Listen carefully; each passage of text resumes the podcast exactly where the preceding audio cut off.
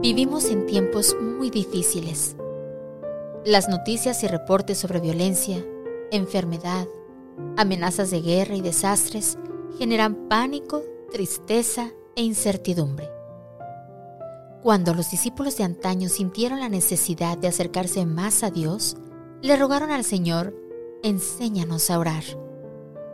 Invocar a Dios nos dará fuerza para poder salir adelante cada día cuando tenemos una firme confianza en Dios, nos esperan grandes cosas, como lo confirma Jeremías 33:3.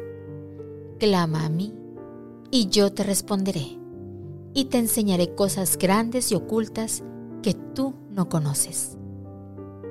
Hoy miércoles 16 de febrero, demos gracias a Dios por la disposición que tiene de enseñarnos grandes cosas.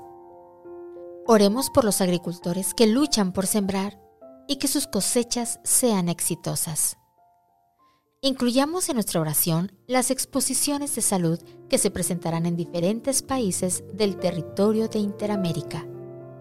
Oremos por las campañas evangelísticas en las Islas Vírgenes. Y también oremos para que Dios envíe su Espíritu Santo y nos enseñe cómo orar de manera que recibamos respuesta.